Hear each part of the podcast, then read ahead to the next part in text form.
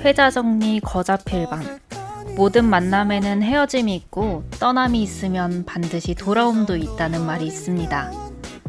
우리는 결코 피할 수 없는 각자의 이별을 각자의 방식으로 겪어낸 후 그때서야 이별은 결과가 아닌 의미 있는 과정으로 남게 되는 것 같아요. 오늘은 모진 이별을 겪어내는 우리의 이야기를 전합니다.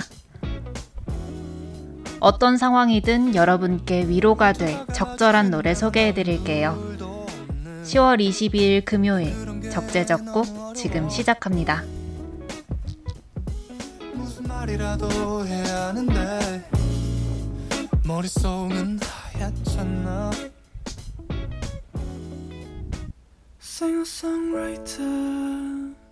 어린 시절에 몰래 그려왔던 하나뿐인 나의 꿈.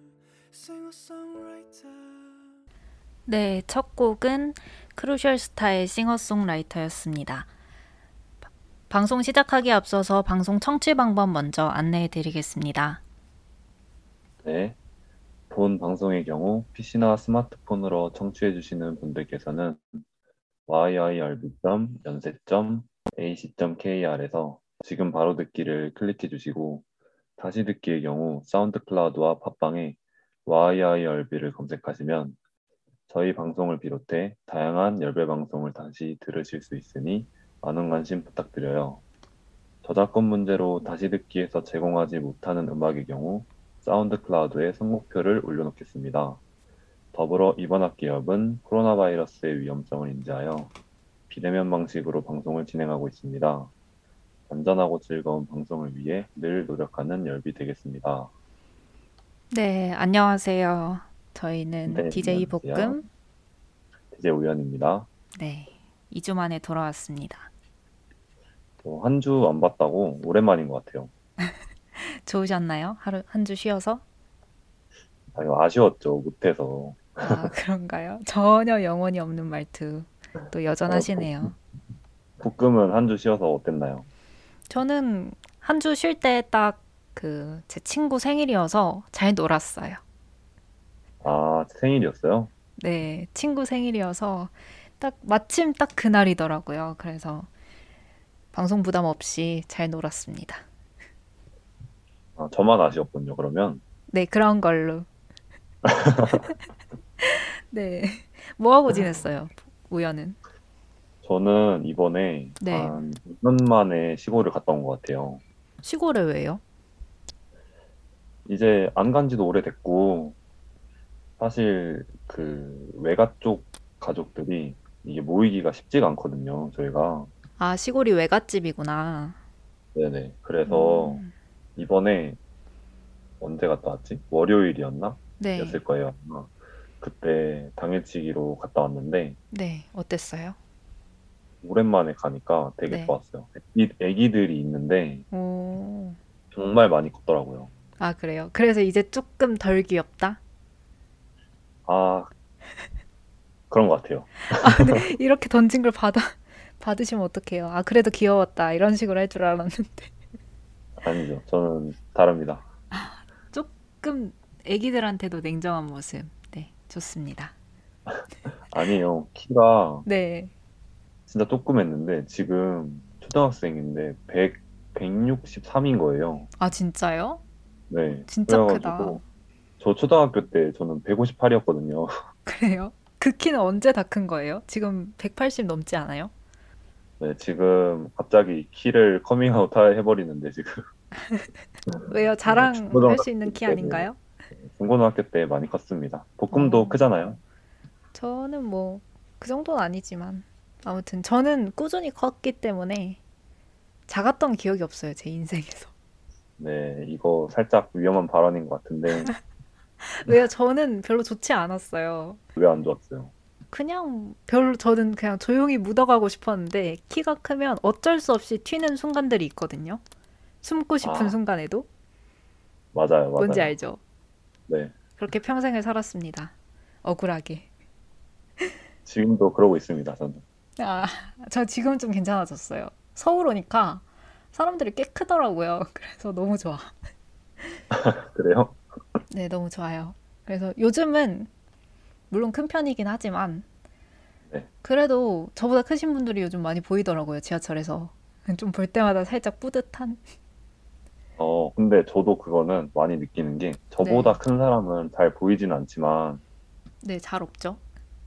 네. 근데 옛날보다는 좀 그 시선의 높이가 비슷한 사람들이 그래도 자주 보이는 것 같아요. 어, 그래요? 네. 저는 아직 그 정도로 큰 사람은 별로 많이 보진 못했어요.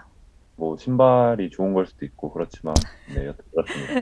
하이힐 신고 다니진 않을 거 아니에요. 그죠? 아, 진짜. 아, 저 이거 하기 전에 할 얘기가 있었는데, 아, 오- 오프닝 곡 너무 좋았어요. 첫 곡. 어떤 아, 노래인지 곡이요? 소개, 소개 좀 해주세요. 네. 사실 저는 알게 된 지 그렇게 오래되진 않았어요.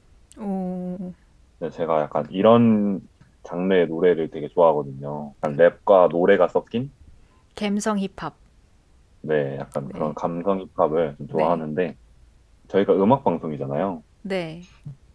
저희가 매주 선곡을 하는데 제가 선곡을 하는 이유이자 이 방송을 하는 이유인데 오, 제가 좋아하는 음악들을 타인한테 알려줬을 때 네. 타인이 그것을 되게 좋게 듣고 그리고 더 알려달라거나 아니면 그 가수를 저랑 같이 좋아해 준다거나 하면 저는 그거에 대해서 소소한 행복감을 느껴요. 오, 더 알려주세요, 그러면. 이렇게 하면 행복하다는 얘기죠? 조금 그 영혼을 좀 더 넣어줬으면 더 고마울 것 아, 같네요. 너무 좋아해요. 더 알려주세요. 이런 거. 네, 알겠습니다. 볶음은 뭐 안 알려줘도 저보다 더 많이 아시니까 제가 알려드릴게요. 아 좋습니다. 네. 제 근황은 안 궁금하세요? 네, 제가 궁금한 게 있어요. 뭔데요? 그 친구 생일이었다고 했잖아요. 네. 이제 요즘은 어떻게 생일 파티를 하나 그게 궁금하네요. 아, 제가 원래 생일 파티 같은 거 거창해서 싫어하거든요. 네네. 그래서 남의 생일 파티도 별로 주도하지 않고 제 생일 파티도 별로 바라지 않는데 네, 네. 제 고등학교 룸메인데 거의 이제 한 7년? 8년째 같이 생일을 맞는 거잖아요. 근데 네. 뭔가 계속 똑같은 생일 파티만, 생일만 지나가는 것 같아서, 아, 이번에는 할 일도 없는데, 이벤트라도 한번 해보자 해가지고, 팔자에도 없는 레터링 케이크를 주문을 해가지고, 오, 네. 친구들이랑 꽃도 사고 해가지고 해줬는데, 그 친구는 그런 걸 되게 좋아하는 친구예요. 그래서 엄청난 감동에 눈물 펑펑 흘렸죠. 아, 눈물 흘렸어요? 아니요, 그랬으면 좋겠는데, 그러진 않았고. 뭐야? 네, 제 바람이었는데 그렇게까지는 아니었지만 정말 감동했다고 장문의 메시지를 아 너무 힘든다, 너무 고맙다, 너네들밖에 없다 이렇게 또 영혼이 담긴 리액션을 해줘서 나름 뿌듯했던 그런 기억이었습니다. 어, 그러면 입장 바꿔서 볶음이 만약에 그런 이벤트를 받으면 네, 혹시 눈물을 또르르 흘려주시나요? 음 눈물은 흘리지 않겠지만 고마울 것 같아요. 끝이에요? 고마운데 뭐 어떻게 해야 되죠? 눈물 눈물 네 흘려 달라면 흘려줄 수 있습니다.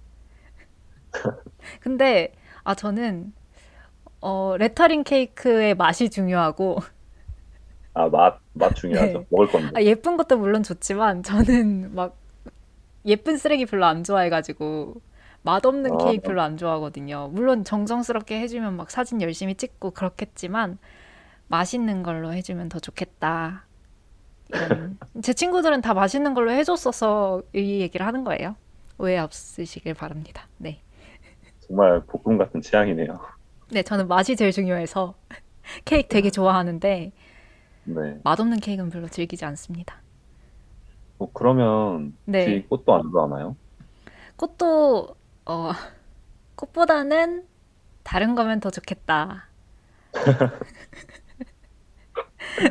이 말을 하자마자 지금 구경온 F님께서 여기가 극악무도한 T 방송인가요? 들어보니 그런 것 같네요 해주셔가지고 네 조금 아찔했네요.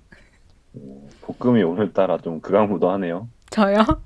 본인은 지금 자기 객관화가 하나도 안 되어 계신 것 같아서 오늘 철저하게 시켜드리도록 네. 하겠습니다. 일주일에 한 번씩 이렇게 우연의 자기 객관화 타임 제, 제가 머리에 쏙쏙 넣어드릴게요. 아니요, 저는 공감과 감성을 배우는 시간이라고 생각하기 때문에 좋습니다. 제가 하는 걸 보고 배우시면 됩니다. 제가 조금 더 사회화가 된 T이기 때문에 아닌가요? 약간 그러면 스승을 잘못 만나는 상황이 벌어질 것 같은데 일단 알겠습니다.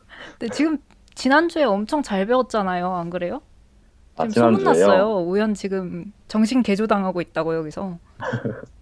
지금 세 사람이 아. 됐다고 거의 무슨 부활했다고 지금 아 이거 볶음 피셜 같은데 지금 아니에요. 지금 여기저기서 난리도 아니에요, 진짜.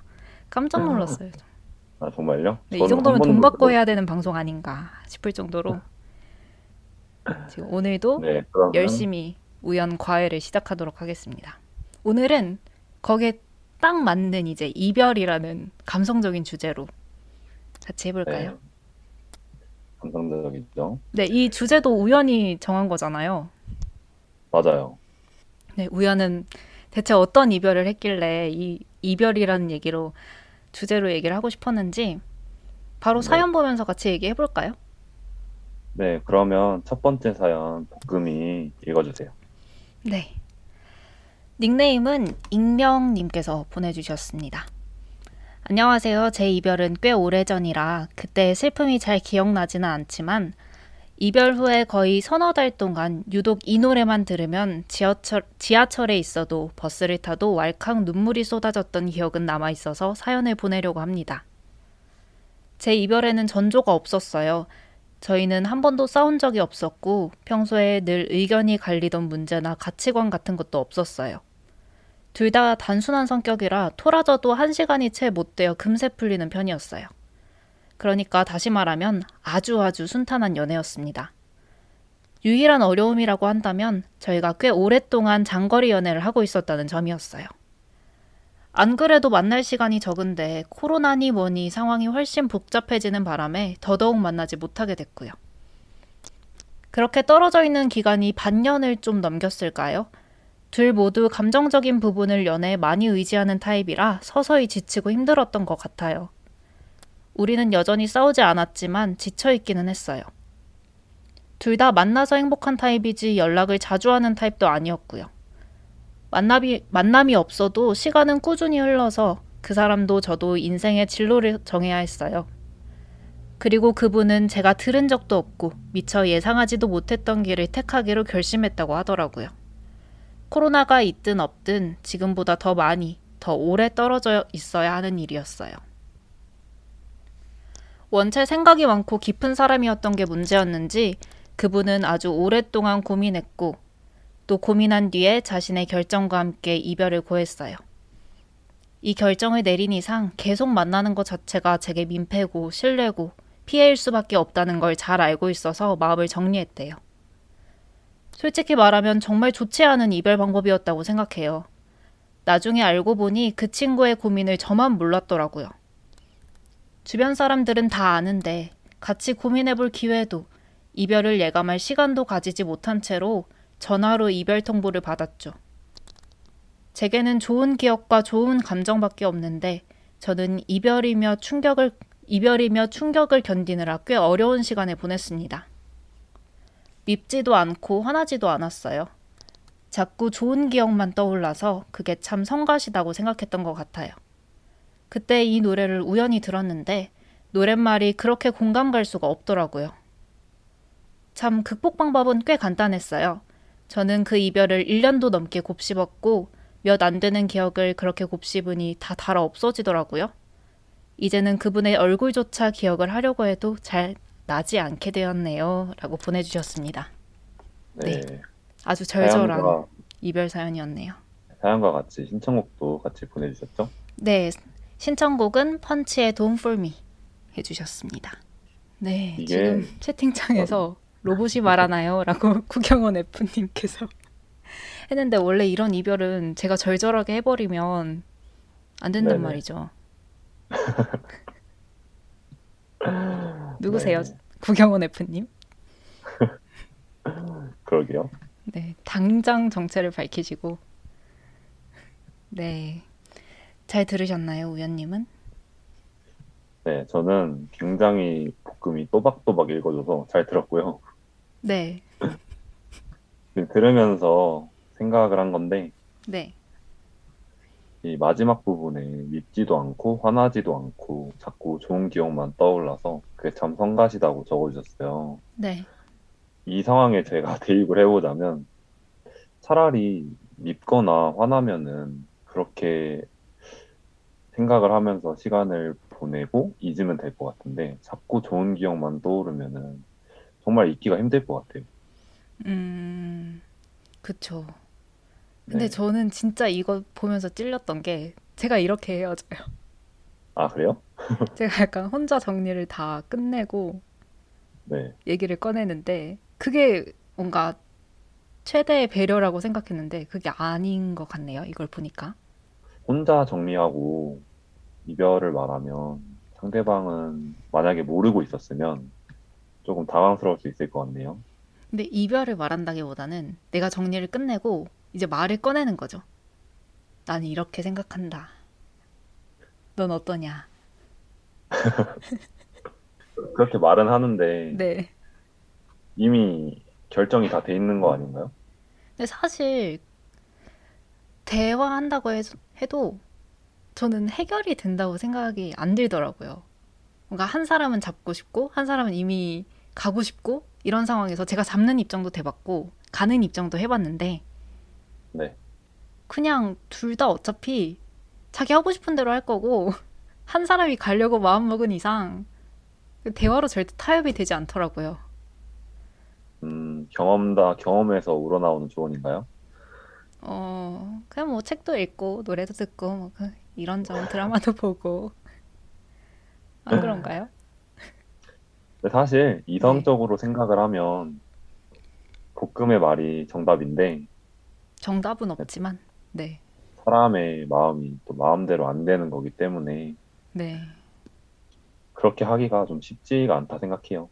그쵸. 지금 구경원 F님께서 사랑은 둘이 해놓고 정리는 혼자 한다고요, 유유라고 해주셨는데, 네, 그 말도 맞는 것 같긴 해요. 약간 제가 혼자서 정리를 하고 얘기를 하는 이유는 뭔가 그 사람한테 애매한 혼란을 주기 싫어서 음, 그런 느낌이 있는 것 같긴 해요. 내가 마음이 정리 안 된 상태에서 운을 꺼냈다가 만약에 내가 나중에라도 그냥 계속 하고 싶을, 싶다거나 아니면 그냥 다시 한번 잘해보자 했는데 아 생각해보니까 못 해보겠어가지고 못 하겠어가지고 아, 안될 것 같아 라고 하는 것보다는 네.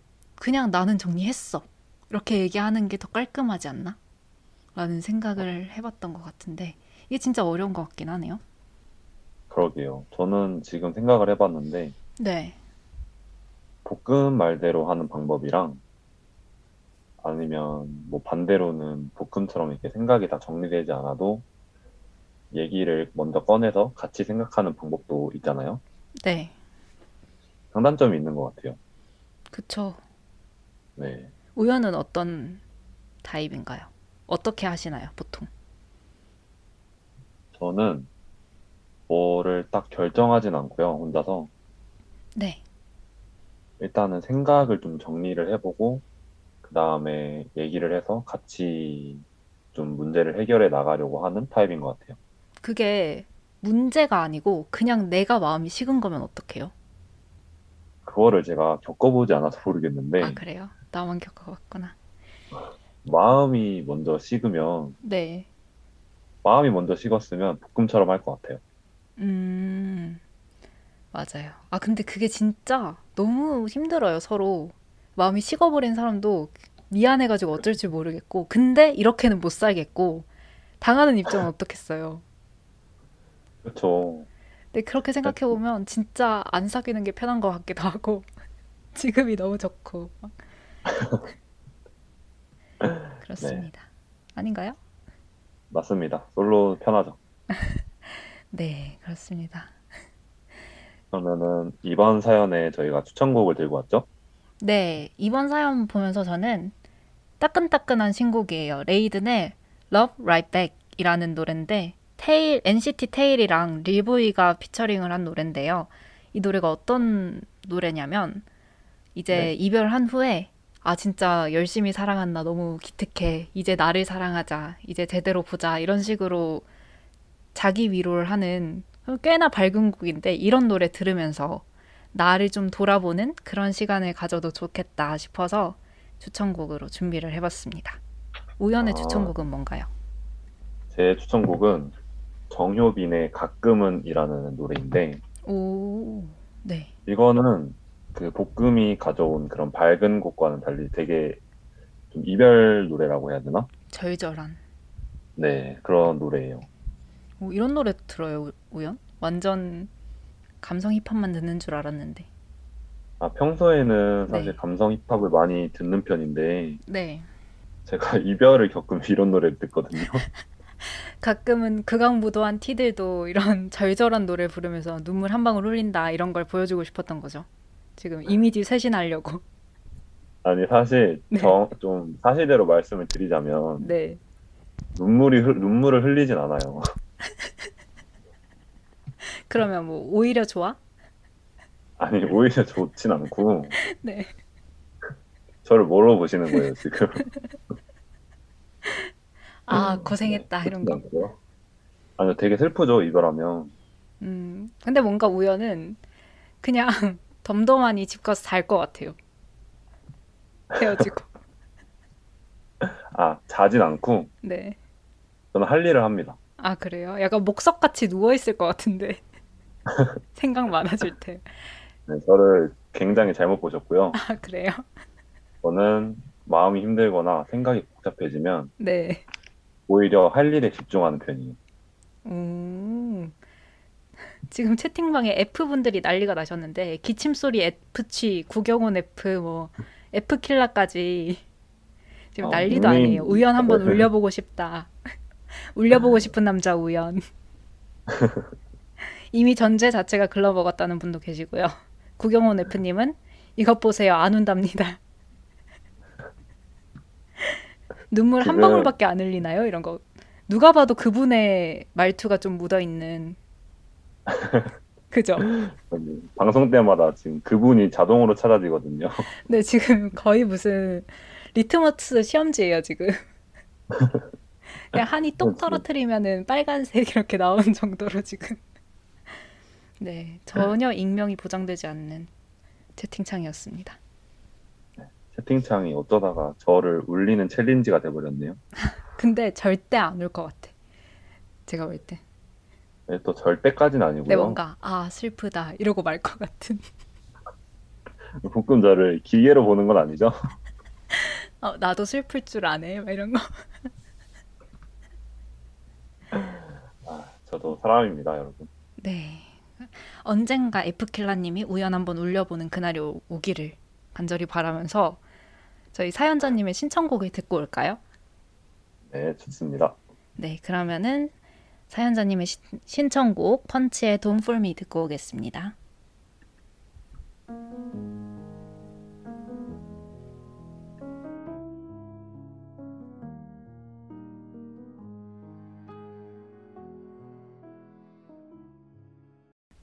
네, 펀치의 Don't For Me 듣고 왔습니다. 그럼 바로 두 번째 사연 한번 볼게요. 네, 두 번째 사연은 제가 한번 읽어볼게요. 네. 닉네임 이별 꿀팁님께서 보내주셨어요. 저는 제가 이별 후 아주 잘 극복했던 걸로 기억해요. 아주 잘이라는 건 스스로를 자책하거나 상대를 비난하거나 그러지 않고 아주 깔끔하게 그리고 이별의 후유증으로부터 아주 금방 괜찮아졌다는 걸 의미해요. 제가 이별 통보를 받고 힘들어하는 걸 옆에서 본 친구가 있어요. 그 친구랑 우연히 그 이야기를 하게 됐는데 난 진짜 하나도 안 힘들었어. 신기해. 라고 하니까 친구가 은- 웃는 거예요. 너 기억 안 나? 너 그 이후로도 나한테 이야기하다가 종종 울었어. 생각해보니까 갑자기 기억이 나더라고요.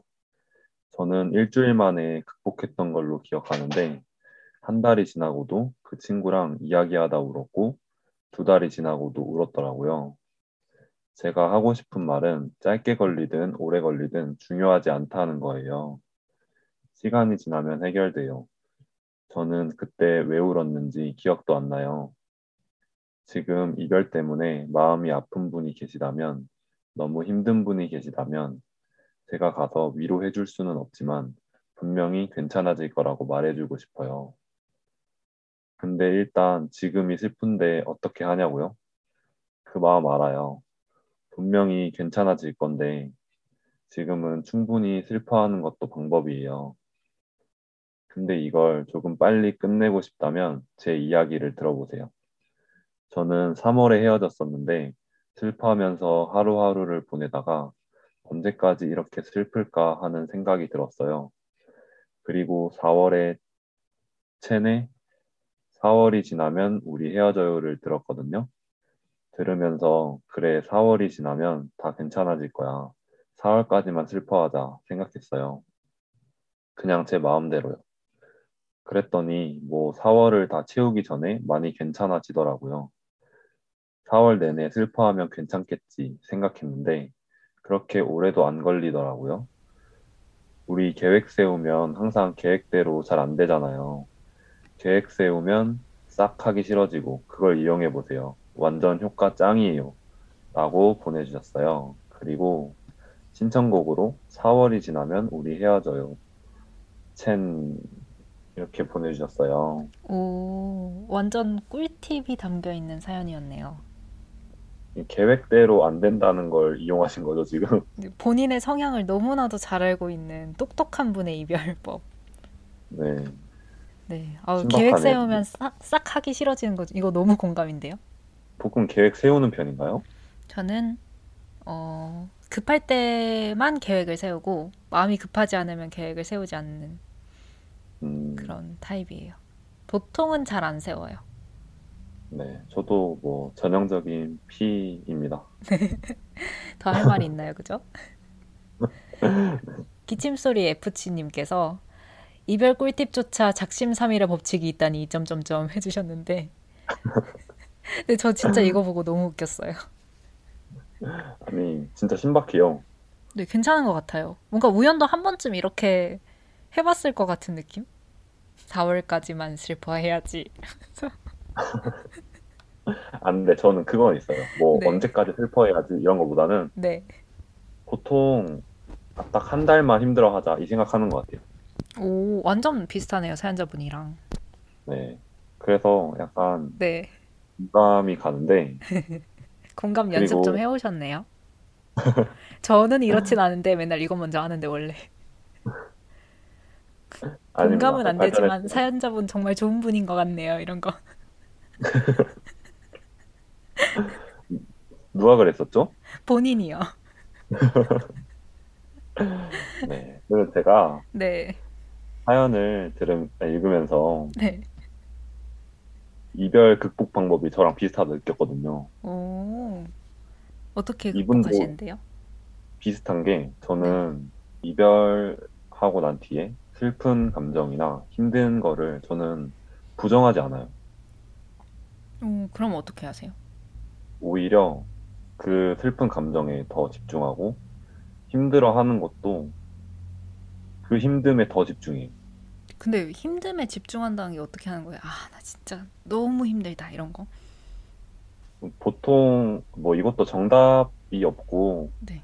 또 다 그렇진 않겠지만 보통 이별하고 생각이 나잖아요. 네. 생각이 나니까 힘든 거잖아요. 그쵸. 그러면 제가 알기로 이제 그 생각을 안 나게 하려고 뭐 잠을 잔다던가 다른 활동을 한다던가 바쁘게 산다던가 이러는 걸로 알고 있는데 네. 생각이 나면 저는 그 생각을 더 해요, 오히려. 아, 막 예전 생각, 뭐 보고 싶다 이런 것까지? 네, 그러면 시간이 되게 빨리 지나가거든요. 오.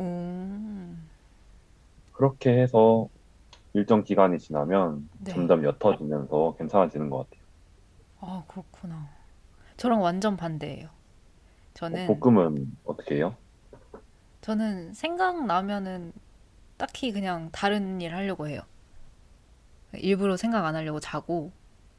근데 음. 또 자고 일어나면 사람이 또 단순해가지고 기억이 잘 안 나요.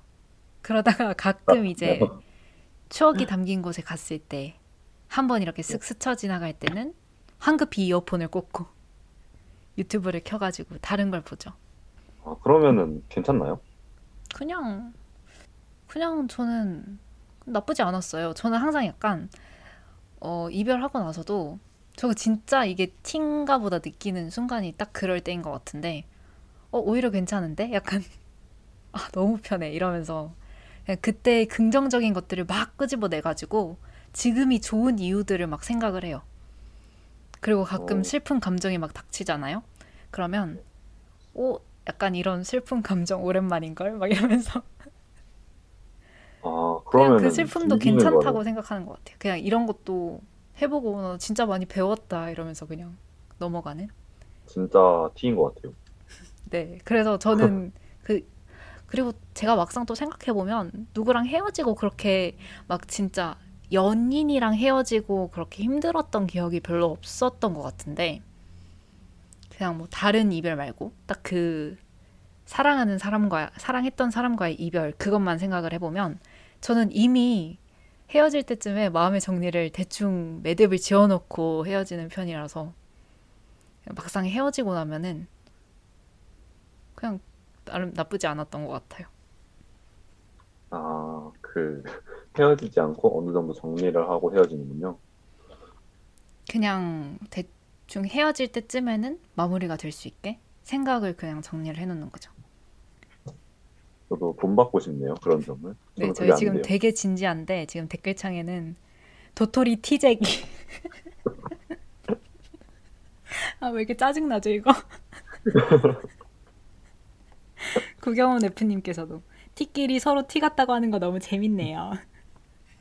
그리고 이별 꿀팁 사연자, 오 이별 꿀팁 사연자님이 오셨어요. 우연이랑 저랑 이별 방법 진짜 비슷한 것 같아요. 저도 일부러 더 생각해요 라고 하셨네요.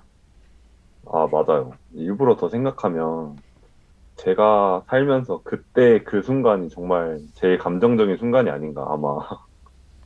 음, 약간 그런 느낌 아니에요? 이별하던 그 순간, 그리운 순간을 사골처럼 우리고 우리고 우려가지고 투명한 물이 나올 때까지 우려 먹으면 괜찮아지는? 어, 맞는 것 같아요. 적절한 비유인 것 같아요. 아, 그렇군요. 어, 진짜 좀 의외네요. 그냥 오히려 뭔가 피할 것 같았는데, 그런 생각하는 것 자체를. 아니, 저 회피형이 아니고 다 받아들입니다. 저는 회피형이라고 한 적이 없습니다. 아니, 저번 방송에 제가 회피형이라고 소문이 한 번 났었거든요. 아, 그래요? 누가 그랬을까? 잘 모르겠네요. 네. 네, 음. 이별 꿀팁 사연자님이 사골 비유 완전 대박이에요. 그런 것 같아요. 라고 해주셨어요. 네, 뿌듯합니다. 저분 네. F시네요. 네, 그런 것 같아요. 네. 네, 저희, 네, 저희, 저희가 또 추천곡을 또 들고 왔죠? 네, 맞아요. 저는 아, 이 노래 꼭 들어보셨으면 좋겠어요. 결이라는 노래, 아, 겨울이라는 노래가 아니라 결이라는 가수의 브로큰이라는 노래인데요. 한번 들어보시면 저는 첫 그 멜로디에 꽂혔거든요. 오, 맞아요. 멜로디 되게 좋죠, 이 노래. 네, 우연도 이 노래 좋아한다고 그러더라고요. 그러면서 오늘 컨셉이 약간 우연도 추천곡을 가지고 왔는데 우연은 정통 발라드로 오늘 밀고 나갈 건가 봐요. 어떤 노래 가져왔죠? 평소랑 좀 다른 노래들을 들고 왔는데, 네. 이만별의 이별하러 가는 길이라는 노래를 들고 왔어요. 오, 저 이 노래 알아요. 좀 유명하죠, 이 노래는. 완전 광광 우는 노래. 제가 아까도 말씀드렸다시피 네. 저는 이별의 감정을 다 받아들이기 때문에 음. 이런 슬픈 노래들을 굉장히 많이 듣습니다. 근데 이 노래 좀 잔인하지 않아요? 이별하는 이별하러 가는 길에 노래를 썼어. 저는 네, 그게 약간 너무 볶음, 약간 볶음 같아요. 저요? 네. 아 근데 좀 그런 것 같기도 한 게 제가 요즘 글을 쓰거든요. 근데 약간 한창 그 헤어졌을 때 아 이런 기분도 글감이 될 수 있겠군 이 생각 먼저 떠오르는 저를 보면서 환멸을 느꼈어요. 이 노래를 들어보면 네. 제가 방금 볶음 얘기를 들으면서 어, 되게 볶음이랑 잘 어울리는 노래네라고 생각했거든요. 이걸요? 네. 뭐 그런 거예요. 이별하는 나 참 괜찮다 이런 노래인가요? 아니 이제 이별하는 길에 말 그대로 이별하는 길이라는 말은 네. 마음을 정하고 가는 거잖아요. 이별하려고. 약간 참 멀기도 하다 이런 가사 있지 않아요? 맞아요, 맞아요. 네. 저는 무조건 가까운 곳으로 가기 때문에 공감할 수는 없습니다. 어, 볶음 오늘 극악무도 하네요. 오늘 컨셉 잡았거든요. 저 원래 이렇게 막 파렴치한이 아닌데 재미를 위해서 희생하는 걸로 합시다. 네, 그러면 저희 두 번째 사연의 신청곡인 첸의 4월이 지나면 우리 헤어져요도 한번 듣고 와볼까요? 네, 그럽시다. 첸의 4월에 지나면 우리 헤어져요. 듣고 올게요.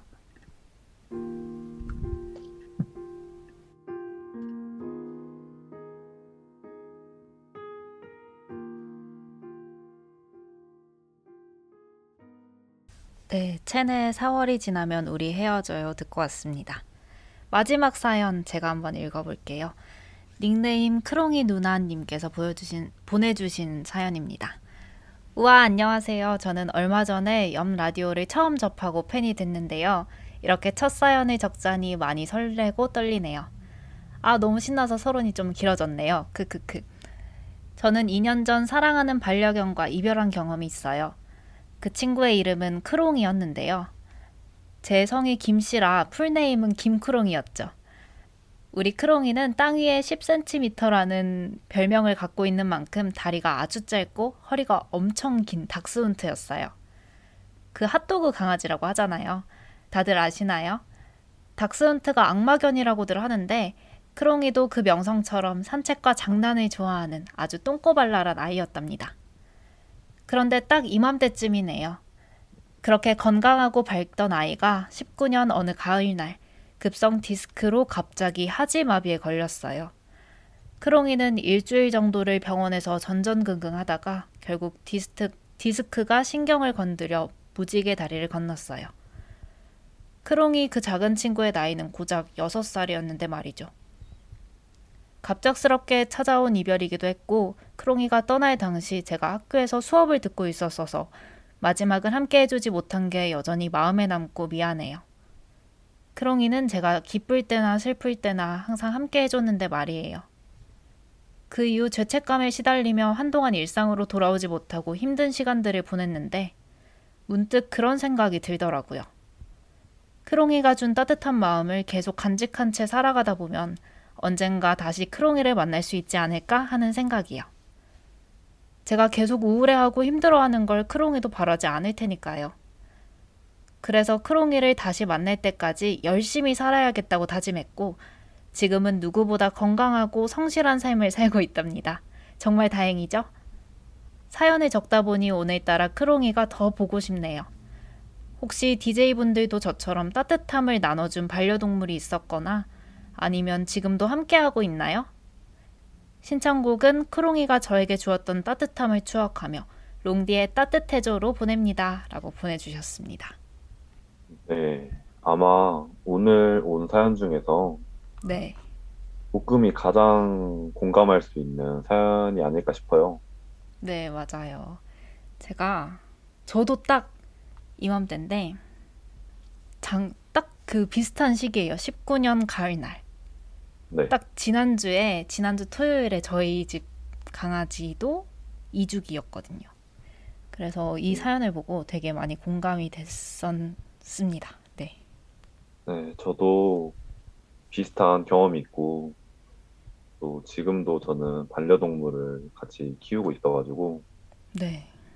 비슷한 경험이 있다 보니까 가끔씩 걱정을 해요. 또 나이를 먹어가면은 그렇잖아요. 그쵸. 그래서 그럴 때마다 잠깐씩 우울해지는데, 네. 그럴수록 좀 더 예뻐해주고 잘해주려고 하고 있습니다.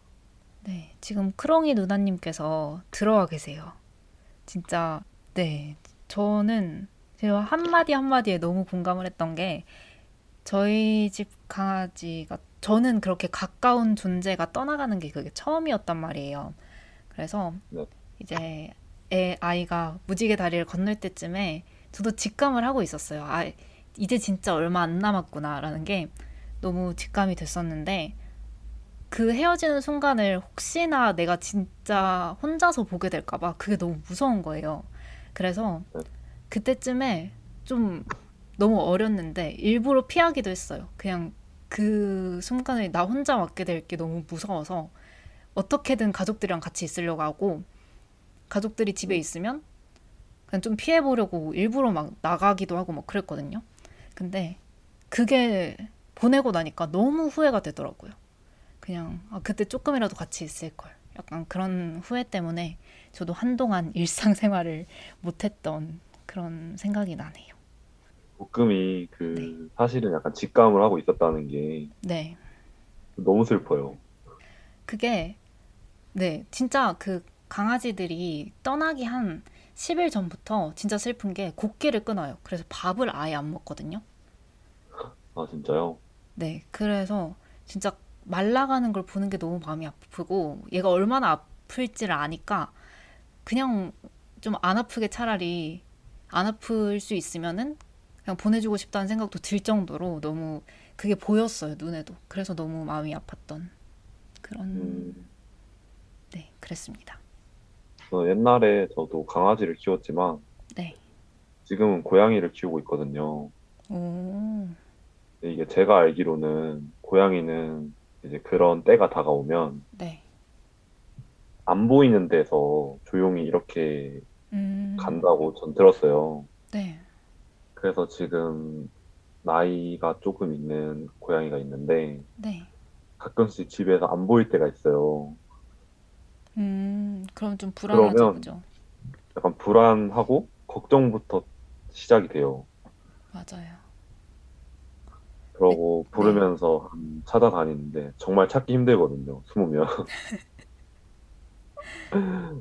그렇게 한 10분, 15분은 찾다가 찾으면 얼마나 예쁜지 몰라요.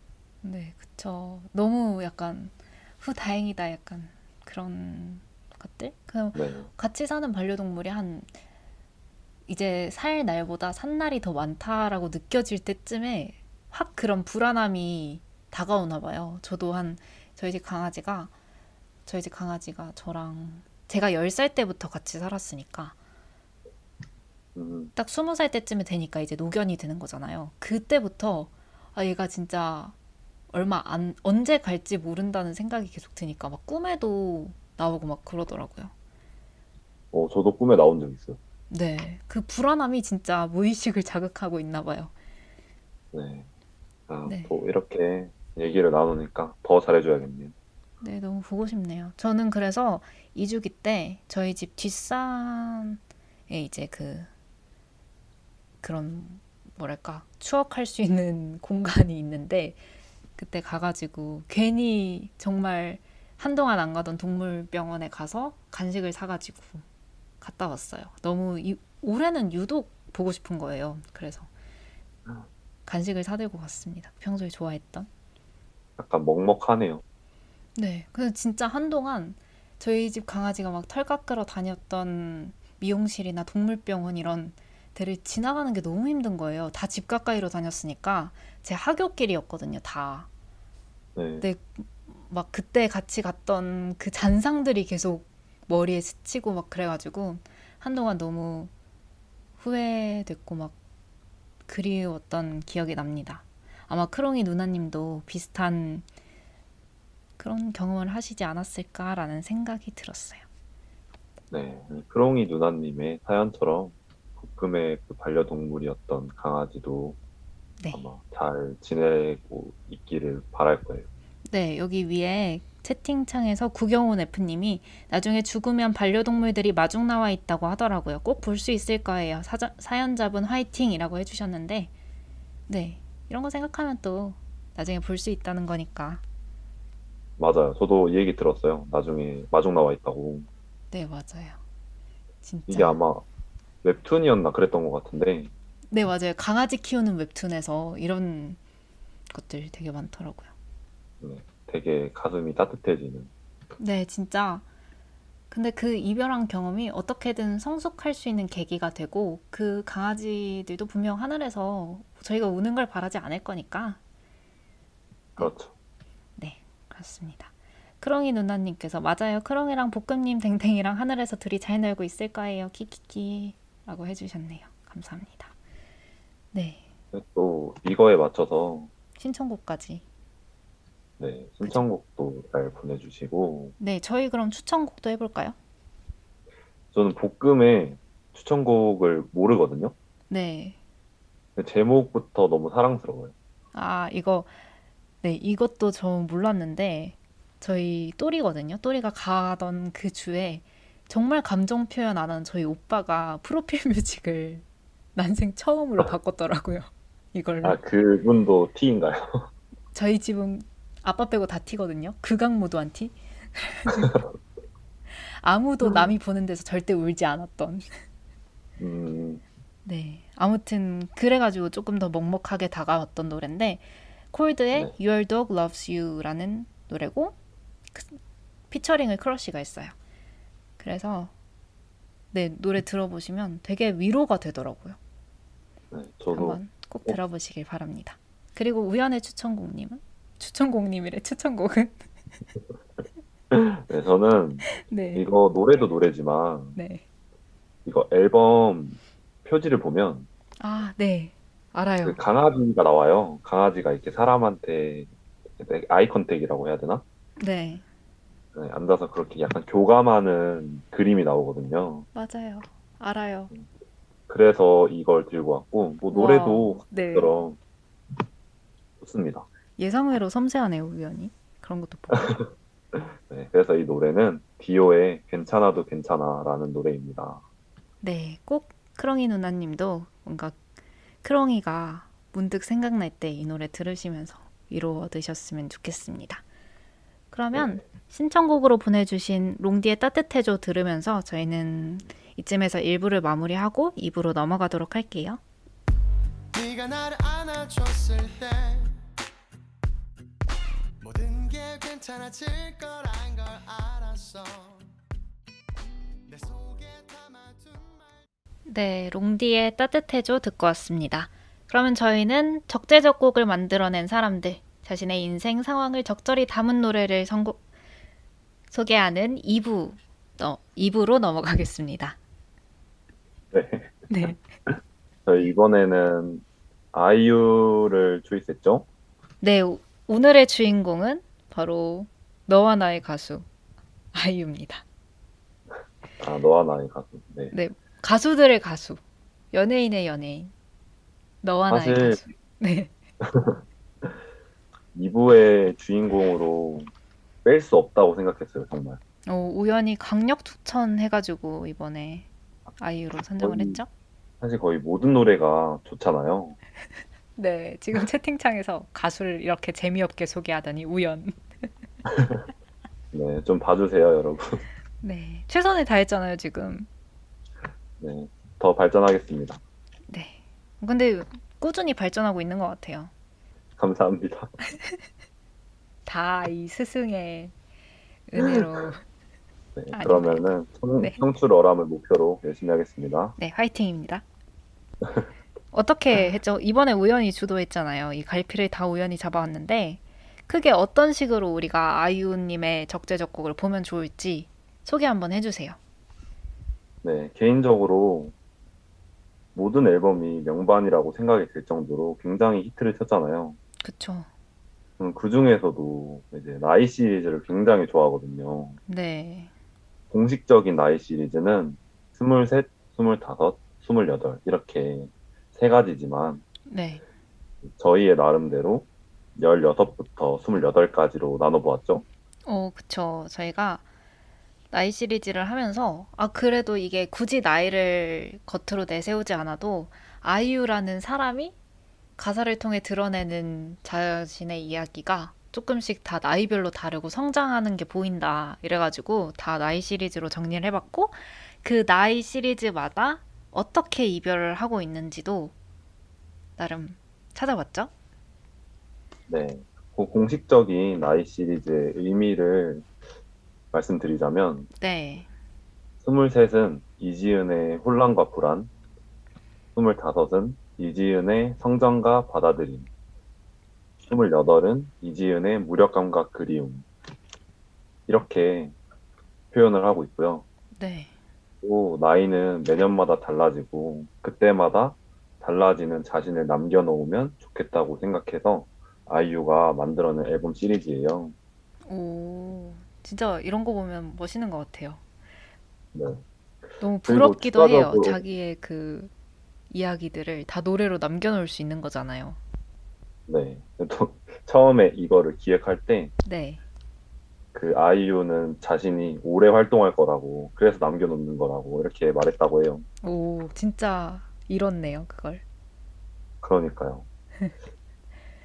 네, 지금 누군가가 채팅명을 바꿔서 아이유 관광팬님이 되셨어요. 어머 어머 오늘 그걸 다 하나요? 그럼 밤새나요? 라고 해주셨는데 저희 밤새지 않습니다. 네. 우연히 12시. 기가 막히게 압축을 해왔어요. 그러면은 한번 본격적으로 들어가 볼까요? 네, 그럼 아이유의 16부터 볼까요? 네, 16이죠. 정식 앨범으로 미니 앨범 1집 Lost and Found를 2008년에 출시했어요. 오, 앨범의 수록곡들로는 이제 미아, 있잖아, 미운 오리 등이 있는데 네. 이 앨범은 아이유의 데뷔 첫 앨범이자 현재는 많이 유명해졌지만 아직도 다른 노래에 비해서는 인지도가 낮은 숨겨진 명곡으로 불리고 있는 발라드 장르인 타이틀곡 미아를 중심으로 아이유가 가진 음악성의 다양한 포텐셜을 보여주는 앨범이라고 볼 수 있어요. 오. 네, 이때 그 영상이 되게 유명하잖아요. 막 데뷔 전 데뷔 때 이제 안 유명할 때였어서 막 되게 밑에 있는 관중들이 폭언을 그렇게 했다고. 근데 아, 그 정말요? 와중에도 16인데 이별 노래를 그렇게 절절하게 부를 수가 없어요. 네, 저는 이 노래를 사실 네. 나중에 알게 됐어요. 음. 어떻게 하다가 우연히 들었는데 네. 노래가 좋아서 찾아보니까 아이유더라고요. 오, 좀 놀랐겠다. 그죠? 심지어 이때 나이가 만 나이로 중학교 3학년이. 음.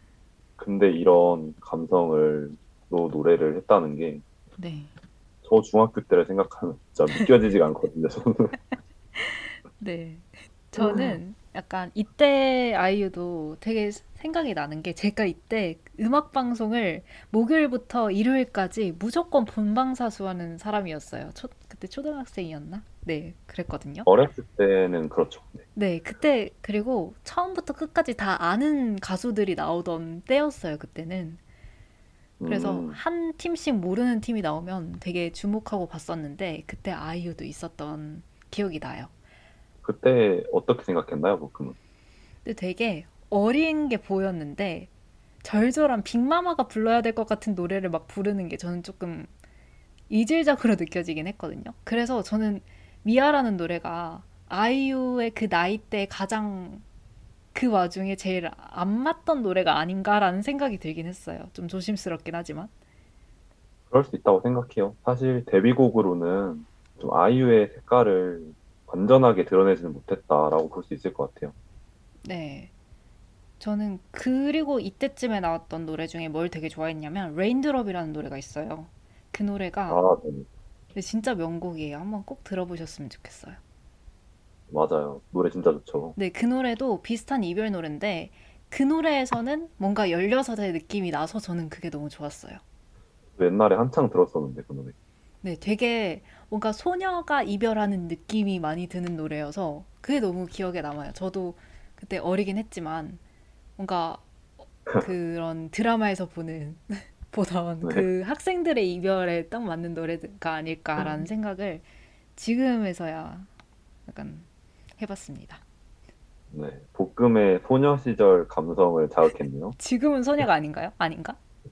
지금은 이제 숙녀라고 할 수 있지 않을까요? 아, 아쉽네요. 네, 알겠습니다. 아.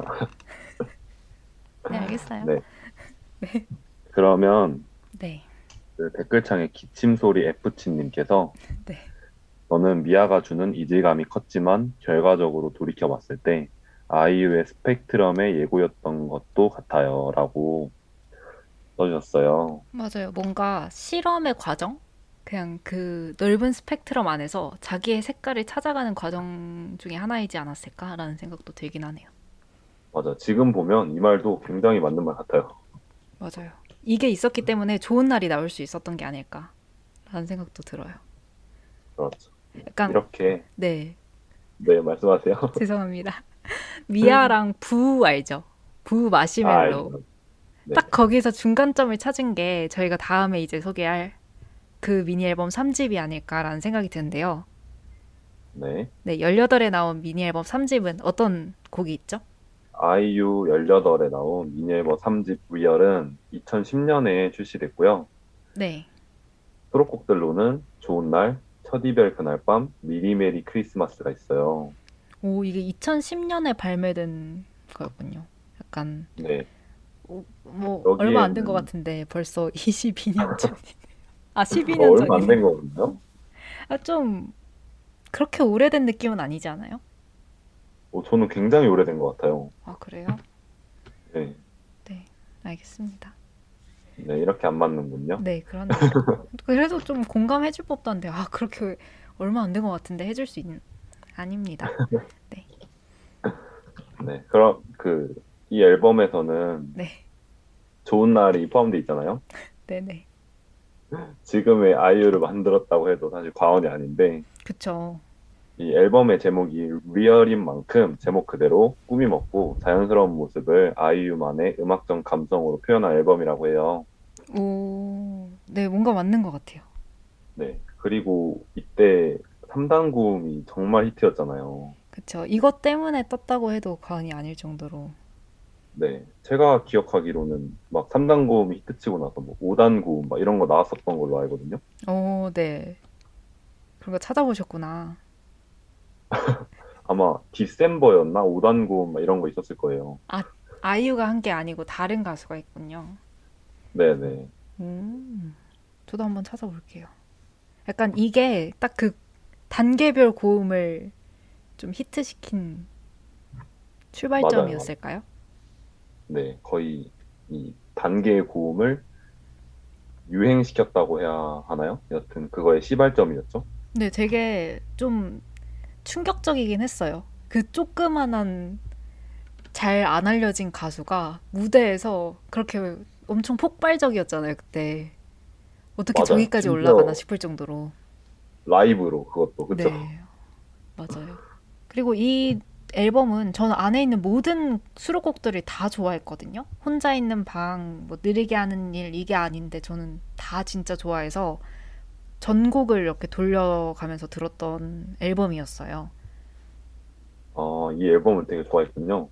네, 그래서 저는 이거 들으면 아직도 생각나는 게 그 당시에 중학교 1학년은 아니었지만 어, 중학교 1학년 때 이 앨범 자체에 너무 꽂혀가지고 겨울에 진짜 내내 돌려 들었던 기억이 나요. 특히 미리 메리 크리스마스. 음, 여기서 또 저희 취향이 맞네요. 네, 그 쿵쿵 하는 그 천둥 랩부터 시작해서 네. 약간 추억 버튼이란 말이에요, 저의. 네. 저도 이 앨범에서는 미리 메리 크리스마스를 가장 좋아했어가지고, 뭔가 미메클의 감성이 있지 않나요? 딱 그 초여름, 초겨울에 듣는 맞아요. 그 정말 목도리 느낌의 그대로. 그런- 네. 네. 네. 여기서 또 이렇게 취향이 맞아버리네요. 네, 이게 아직도 겨울쯤 되면은 차트 100위 안에 든대요. 어, 저는 뭐 네. 차트 상관없이 겨울마다 듣는 것 같아요. 저도요. 전 지금도 듣고 있어요. 요즘도. 아, 요즘 벌써 들었어요? 네, 딱 추워질 때쯤에 땡겨요. 약간 오뎅 국물 네. 같은 그런 매력이 있어요. 요즘에, 요즘에 추워지긴 했죠. 네, 아, 요즘 너무 추워요. 아무튼. 이 채팅창을 좀 봤더니 구경온 F님께서 3단 고음 유행시켜 놓고 그걸로만 주목받고 싶지 않다고 무대에서 앞으로 3단 고음 안 하겠다고 했잖아요. 그저 비치유라고 해주셨어요. 음, 맞아요. 이런 약간 진짜 좀 프로페셔널 하지 않았어요? 그때도 그렇고 지금도 그렇고. 맞아요. 되게 천상 가수? 네. 그리고 밑에 다른 분들께서는 다 지금 미메크를 듣고 계신다고 미리 들어야 제맛이라고 벌써 음. 캐롤 듣고 계시다고 하시는 분들이 계시네요. 역시. 배우신 분들.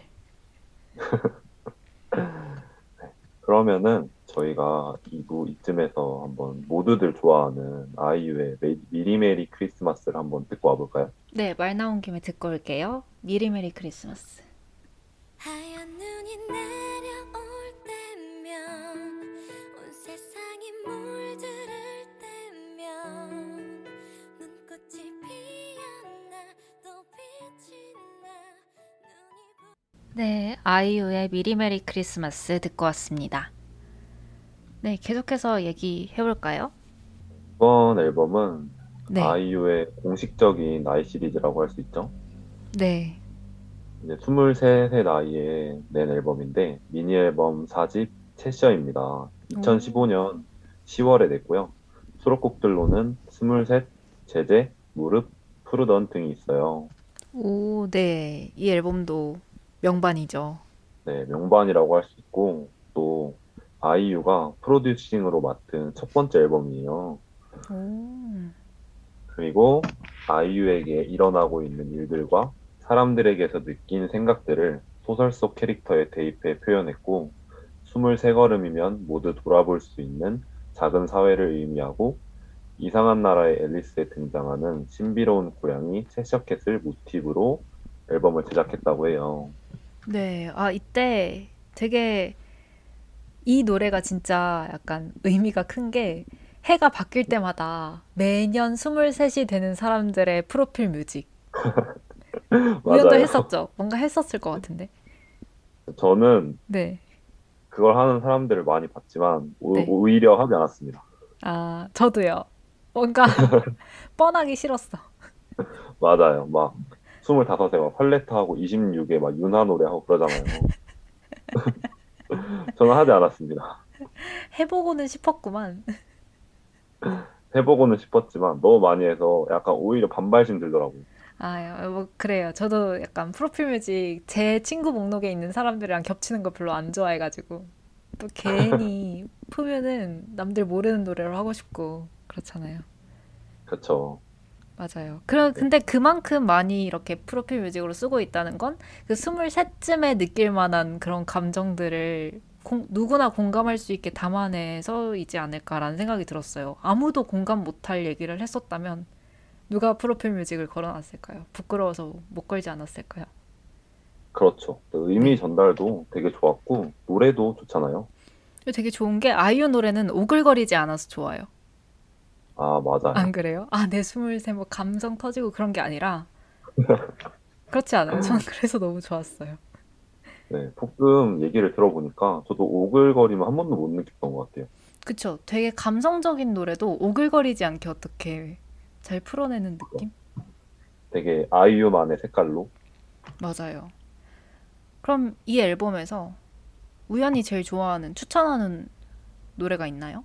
제가 이 앨범에서 제일 좋아하는 노래는 푸르던이라는 노래인데 오, 뭔지 알아요. 저는 노래를 노래에 빠질 때 멜로디에 처음으로 빠지거든요. 음, 맞아요. 잔잔한 노래예요, 이 노래는. 스물셋은 좀 약간 펑키하다고 해야 되나? 그렇잖아요. 네, 약간 리듬이, 리드미컬하죠?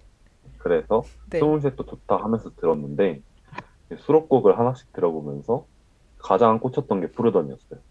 근데 이게 진짜 약간 그 이런 말 하면 좀 감성적인 것 같긴 한데 그 시골의 풀벌레 소리 같은 느낌? 약간 그 시골 여름밤 같은 느낌이 저는 들었어요. 이 노래 들으면서 되게 잔잔한 맞아요. 그 잔잔한데 잔잔함, 마음이 편안해지는 약간 그런 멜로디? 푸릇푸릇한 느낌이 들어요. 노래를 들으면. 네. 아, 그래서 전 이때 고등학생이었는데도 뭔가 뭔가 청춘 생각하게 만드는 조금 청춘이었네요. 그때는 청춘보다 조금 더 어렸죠. 이때 우연히 청춘 아니었어요? 이때요? 네, 제 청춘 시작이었죠. 아, 대충 나이 이제 가늠이 되고요. 아직도 안 끝났습니다. 제 청춘. 아, 네, 진행형인 걸로 부정하지 않을게요. 저는 그러면은 네, 저는 이 앨범에서 진짜 좋아하는 노래가 있는데 무릎이라는 노래예요. 네. 이게 아이유가 불면증을 되게 오랫동안 앓고 있는데 이 노래도 역시나 잠 못 드는 밤에 만든 노래래요. 어릴 적 할머니의 무릎 베개를 그리워하면서 만들었다고. 그 눕기만 해도 잠이 솔솔 오던 그 베개, 무릎 베개가 너무 그립고 지금 잠 못 드는 밤에 특히나 그 할머니가 떠올라서 만들게 된 노래라고 했는데 어 저는 그냥 이 노래 들으면 저도 이상하게 할머니가 떠오르더라고요. 저는 할머니랑 그렇게 막 같이 오래 살거나 오래 같이 살거나 그러지도 않았는데 괜히 그런 약간 포근한 무릎 베개 그걸 전달하고 싶었다는 걸 보고 되게 놀랐어요. 그냥 그걸 모른 채로 들을 때도 약간 그런 느낌을 받았는데 네. 그렇더라고요. 진짜 그랬더라고요. 그리고 이 노래가 조금 더 의미가 있는 게 아이유가 자신의 대표곡으로 기억됐으면 좋겠다라고 말한 곡 중에 하나라고 해요. 그래서 노래를 부를 때 진정으로 자기 자신이 되고 담담하게 읊조리들 부를 수 있는 곡이라고 그렇게 소개를 했다고 합니다. 음, 무슨 얘기를 들으니까 소재가 진짜 좋은 것 같아요. 그쵸. 그 제가 알기로는 그 반편지라는 노래가 있잖아요. 네네. 그 곡도 이제 그 곡에 담긴 의미가 저 나는 못 자지만 당신은 잘 자길 바란다 이런 의미가 담겨 있는 걸로 알고 있거든요. 맞아요. 그러고 보면은 이제 아이유가 불면증으로 굉장히 고생한 거를 알 수 있는. 네. 근데 보통 사람들이면 그 고생을 약간 아우 진짜 지긋지긋하다 이러면서 넘길 것 같은데 그걸 또 네. 음악으로 풀어낸다는 게 아 이거 진짜 천직인가 싶기도 하고 아무나 못하는 맞아요. 것들을 하고 있다는 생각도 들더라고요. 천상 가수네요. 알면 알수록. 그러니까요. 천, 천상 싱어송라이터. 아, 오늘 오프닝 곡 네. 좋았네요. 좋아요. 네. 그럼 스물다섯 이야기로 넘어가 볼까요? 네. 아이유의 25 이야기인데 이것도 나이 시리즈의 공식적인 앨범이죠. 네. 정규 앨범 4집 팔레트로 2017년 4월에 발매됐어요. 음, 네. 수록곡들로는 팔레트, 사랑이 잘, 이런 엔딩, 반편지, 이름에게. 음, 네, 사실 정말 다 명곡들인데 이렇게 수록곡들을 추리느라 좀 힘들었어요. 진짜 모든 노래가 걸을 타선이 없어요, 진짜. 네, 진짜 그 말이 맞습니다. 네. 네, 설명 좀 더 해주세요, 설명. 앨범. 네. 네, 앨범 설명을 좀 보자면 나이 시리즈 앨범 중 두 번째 앨범이며 특정 장르나 스타일에 제한하지 않고 다채로운 음악색과 이야기를 담아낸 앨범명 의미 그대로 팔레트와 다양한 색을 가진 앨범이라고 해요. 음, 저는 이 앨범을 이 앨범 칸을 쓰면서 제일 열심히 썼는데 네, 그렇더라고요. 빼곡히 적어놨더라고요. 네, 왜냐면 제가 제일 좋아하는 최애곡인 팔레트가 있고 음, 그것과 동시에 제일 좋아하는 앨범이기 때문에 네. 좀 더 열심히 썼어요. 왜, 왜 팔레트를 좋아해요? 약간 공감? 나이에서 오는 그런 공감? 네, 일단 이 노래를 처음 들었을 때 네. 멜로디가 너무 좋았고요. 어, 그리고 이거는 제 개인적인 견해인데 네. 그때야 비로소 아이유가 뭔가 성숙한 어른이 되었다고 생각을 해요. 오, 그 전에는 저는- 그냥 어린 애였다. 어린 애까지는 아닌데 네. 좀 완숙하진 않았다. 오, 아, 근데 뭔가 확실히 여기서는 좀 어른의 무언가가 있어요. 이때부터. 네, 그런 느낌을 굉장히 많이 받- 받았거든요. 네. 또 아이유가 나에게 더 실망할 것도 놀랍거나 새로울 것도 없다. 있는 그대로 받아들이게 된 것들. 나 스스로와 친하게 지내기. 이런 말들을 했었어요, 방송에서. 네. 그리고 또 팔레트 가사에도 이제 조금 알 것 같아, 나. 이런 가사가 있는데 음, 들으면서 굉장히 공감되면서 또 노래도 좋고. 음, 아, 근데 약간 스물다섯이라는 나이가 저는 아직 겪어보지 못했지만 그렇지만 뭔가 그때쯤에 내가 어떤지 알게 될 수 있는 시점인 것 같긴 해요. 뭔가 사회적 나이도 그렇고 생물학적 나이도 음. 그렇고 그렇지 않나요? 딱 사회생활을 시작하려고 나에 대해서 탐구하는 시기? 되게 애매한 나이라고 생각을 해요. 음, 어른도 애도 아닌 그죠? 네, 딱 반이잖아요. 숫자상으로도. 그쵸. 그래서 그런 나이라고 생각을 하고 이제 또 볶음 그러면은 두 달 뒤에 혹시 이거 프로필 뮤직 하시나요? 저두 달 뒤에 스물다섯 아닌데요. 아니에요? 저는 American mind로 미국식 나이를 따라가기로 했습니다. 아직 멀었습니다. 갑자기 갑자기 네. 그리고 저는 이 앨범에서 말을 좀 돌려볼게요. 네. 네, 이름에게라는 노래를 되게 좋아하고 뭔가 여운이 남는 노래라는 생각이 들었어요. 그리고 아, 네. 우리 방송의 취지랑 제일 잘 맞는 노래가 이 노래가 아닐까라고 생각을 했던 게 저는 이름에게 하면 두 가지 스토리 그리고 두 무대가 떠오르는데 하나는 네. 멜론 뮤직 어워드 거기서 아이유가 그 가운데서 노래를 하고 그 뒤로 수많은 사람들의 이름이랑 얼굴이 엄청 떠요. 그리고 그 사람들의 이름을 full shot으로 다, 다 잡아주고 아이유는 가운데서 노래를 하는 거예요.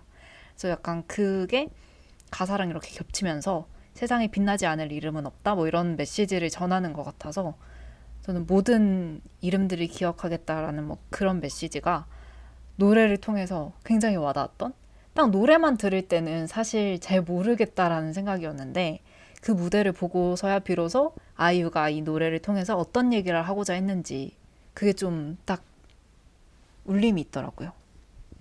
음, 이 노래 자체도 되게 절절하잖아요. 맞아요. 그리고 이게 조금 더 절절하다고 느낀 이유는 저는 19년도 아이유 서울 콘서트 혹시 기억하시는 분들이 계실 수도 있을 것 같은데 그때 이게 앵콜의 앵콜곡이었거든요. 앵앵콜 거- 곡이었는데 두 앵콜 사이에 이제 잠시 쉬러 들어간 사이에 이제 아이유가 고 설리님이랑 친했잖아요. 네네. 네, 그 쉬는 시간에 그 설리님의 비고를 듣고는 이제 또 콘서트를 마무리는 해야 되니까 두 번째 앵콜곡을 부르러 무대에 올라가서 불렀던 노래가 바로 이 노래였거든요. 음, 그래서 예전에는 약간 이 노래 들으면서 그렇게까지 절절한 감정이 막 와닿지는 않았는데 딱 그 영상, 무대 영상을 보면서는 진짜 좀 뭔가 울림이 느껴지는 그리고 좀 뭔가 찌릿찌릿한 그런 것들을 노래를 들으면서 느꼈던 것 같아요. 음, 이 설리님의 비고 얘기가 나와서 하는 말인데 네, 사실 연예인이고 뭐 지인도 하나도 안 겹치고 모르는 사람이라고 할 수 있잖아요. 그쵸. 근데도 저는 처음에 이 소식을 들었을 때 뭔가 소름이 돋았어요. 너무 충격적이어서. 네. 아직도 정확한 이유는 모르겠는데 되게 소름이 돋았고 음, 그리고 그 아이유랑 설리랑 되게 친했다고 했는데 맞아요. 그 아이유 노래 중에 복 노래가 있잖아요. 네, 복숭아. 네, 그 노래를 또 설리를 보고 영감을 받았고 노래를 만들었다라는 말도 들은 적이 있거든요. 네, 맞아요. 그렇게 노래까지 만들어 줄 정도로 애틋한 사이였는데. 그때 아이유가 아마 감정이 되게 최고조이지 않았을까라고 생각이 드네요. 네, 근데 진짜 대단한 게 안 울었어요. 저 같으면은 무대고 뭐고 그냥 그- 바로 마무리 짓고 싶었을 것 같은데 안 울고 그걸 매듭을 짓고 멘트도 그때 했던 말이 세상이 아무리 정내미가 떨어져도 사람끼리는 서로 사랑하고 살았으면 좋겠다 이런 얘기를 하거든요. 근데 그 말에 너무 많은 의미가 담겨 있는 것 같다는 생각이 들었습니다. 진짜 감정 전달도 하면서 또 콘서트도 안 망치는 진짜 프로페셔널하네요. 네, 맞아요. 그리고 또 이제 마지막은 반편지?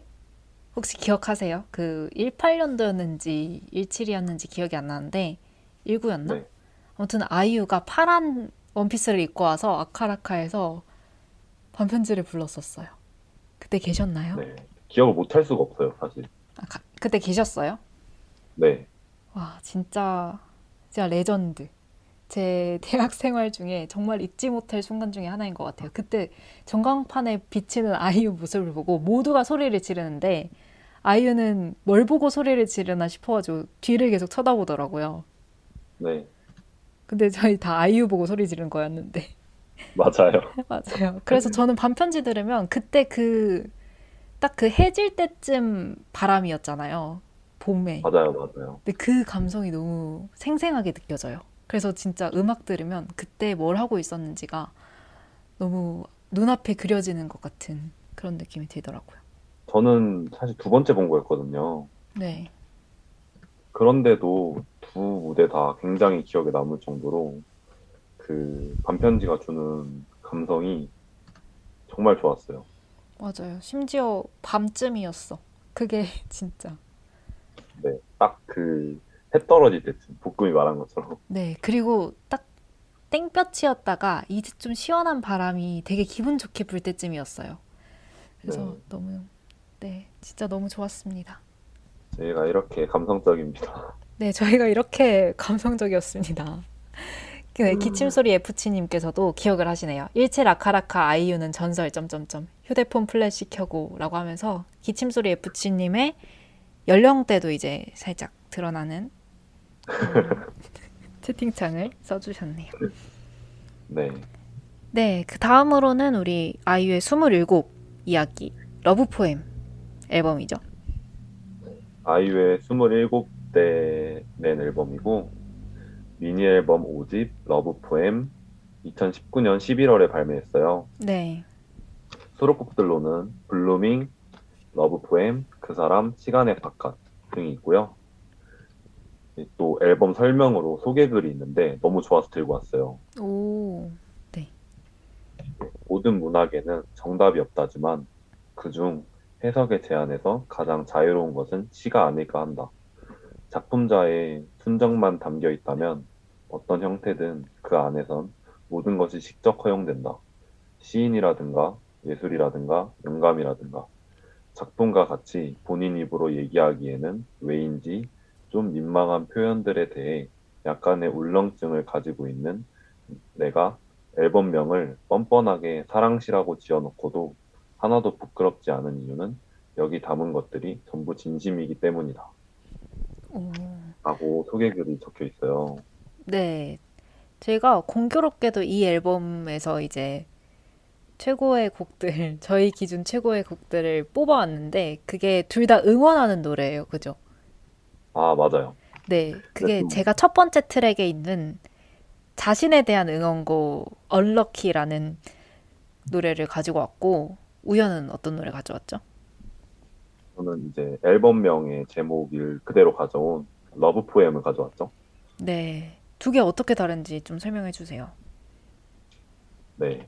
Love poem과 Unlucky의 차이는 Love poem이 타인을 향한 응원이라면 네. 첫 트랙에 있는 Unlucky는 스스로에게 보내는 응원가라고 해요. 네, 맞아요. 근데 둘 다 약간 아이유한테 직접 위로를 받는 느낌과 내가 스스로 힘이 나는 느낌?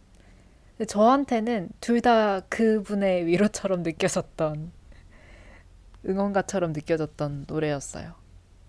맞아요. 이게 그런 말이 있어요. 그 실제로 그분의 위로를 전하는 노래라고 뭐 아직 네. 오피셜로 말한 나온 건 아니지만 네. 아무튼 굉장히 공감합니다. 네, 근데 그분이라고 하니까 굉장히 홀리하게 느껴지네요.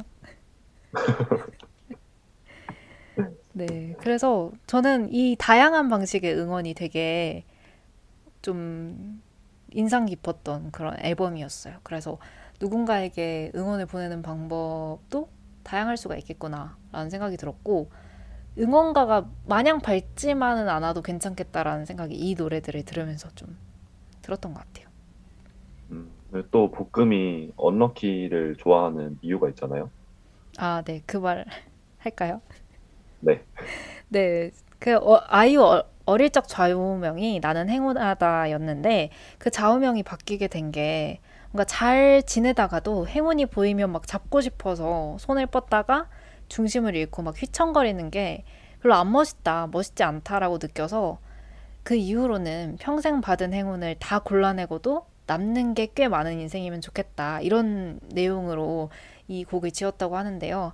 저는 약간 이 노래가 더 공감됐던 게 저는 지금 제 코가 석자라서 남에게 보낼 응원보다는 제가 조금 응원을 받고 싶은 그런 마음이 컸습니다. 아, 그럴 수 있죠. 네, 그래서 첫 가사가 하루 정도는 행복하지 않아도 괜찮다. 그럼에도 역시 완벽하다. 이런 가사가 되게 꽂히는데 뭔가 조급해지는 시험 기간 그 타이밍에 듣기 정말 좋은 노래라는 생각이 듭니다. 아, 조급해지는 시험 기간에 네. 이렇게 스스로한테 응원도 잘하는 복근이었네요. 네. 그러면 다음 이제 마지막 앨범. 네, 마지막 앨범이라고 약간 소개하기보다는 마지막은 앨범이 아니라 디지털 싱글이에요. 아, 네. 죄송합니다. 노래 수록곡이 하나밖에 없고요. 네. 나이 시리즈 중 현재 나온 나이 시리즈 중 마지막이죠. 네, 그쵸. 28에 나온 에잇이라는 노래인데 네. 비교적 최근인 2020년 5월에 발매됐어요. 네, 작년이죠. 스물셋 팔레트에 이은 세 번째 나이 시리즈이자 앞서 선보인 곡들이 청자에게 직접적으로 말을 거는 수필 형식의 이야기였다면 에잇은 너라는 가상의 인물과 여러 비유를 사용해 나의 스물여덟을 고백한 짧은 소설과 같다. 개인적인 정서로부터 오는 것인지 재해로 인해 함께 힘든 시기를 견디고 있는 사회 전반적인 분위기로부터 오는 것인지 혹은 둘 모두인지 확신할 수는 없지만 나의 스물여덟은 반복되는 무력감과 무기력함 그리고 우리가 슬프지 않았고 자유로울 수 있었던 오렌지 섬에 대한 그리움으로 기억될 것 같다.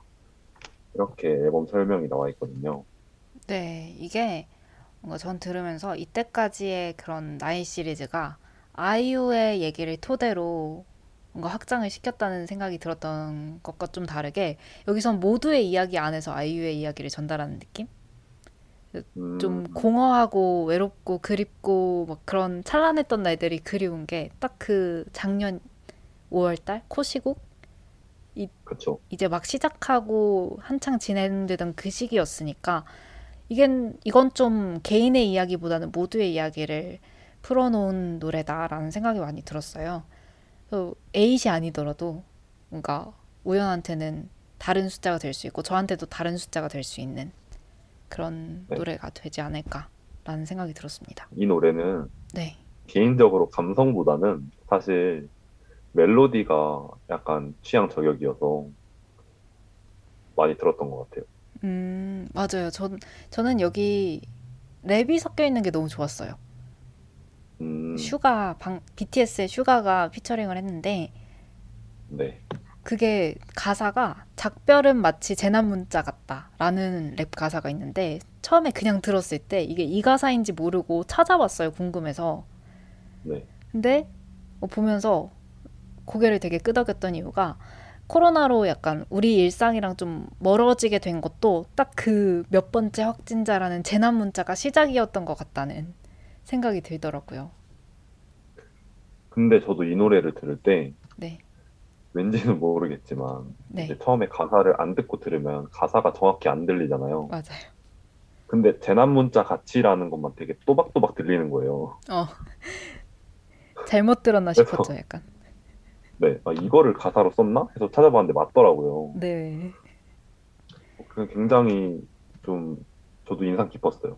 네, 진짜 잘 지은 노래 같다라는 생각이 들었고, 저는 되게 이전의 아이유의 노래들과 굉장히 다르다고 느꼈거든요. 약간 락?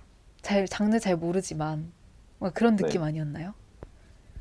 아, 락이요? 좀 가벼운 락 같은 느낌이 들었는데, 아님 말고. 아, 락, 뭐 락으로 느낄 수도 있고 라갈못의 추측이었습니다. 저도 아니 저도 사실 락알못이라서 뭐 섣부르게 발언을 할 수가 없네요. 네, 저는 그렇습니다. 약간 그 네. 하우스 장르 느낌이 좀 강했던 것 같아요. 오, 네, 그렇다고 합니다. 저는 잘 몰라가지고. 네. 우연은 또 이 노래가 이 나이가 얼마 남지 않아서 조금 더 공감이 됐던 것 같은 네. 또 있었나요? 거의 그러면은 뭐 두 번째 나이 시- 볶음은 두 번째 나이 시리즈, 저는 세 번째 나이 시리즈가 얼마 안 남았네요. 조용히 하세요. 넘어갑시다. 미안합니다. 네. 그래서 우리 여기까지 이제 아이유의 나이 시리즈 그리고 이별 얘기까지 이야기를 나눠봤습니다. 네, 오늘 준비한 거는 여기까지죠. 네, 저희가 아쉽지만 시간 관계상 저희 따로 클로징은 하지 못하고 마지막 노래를 들으면서 인사를 드려야 될 것 같아요. 네, 마지막 클로징 곡도 굉장히 센스 있게 저희 볶음이 가져왔어요. 네, 감사합니다. 아이유의 가장 최신 곡 바로 그저께 나온 신곡이죠. 네, 스트로베리 문이라는 노래 준비했고요. 저희는 이 노래 들으면서 인사드리도록 할게요. 그리고 다음 주에 봐요. 네, 다음 주에 봐요. 네, 이 다음에 이어지는 시험 기간 음악 방송도 많이 들어주시길 바랍니다. 그럼 저희는 마지막 곡 스트로베리 문 들으면서 인사드리겠습니다. 감사합니다. 감사합니다.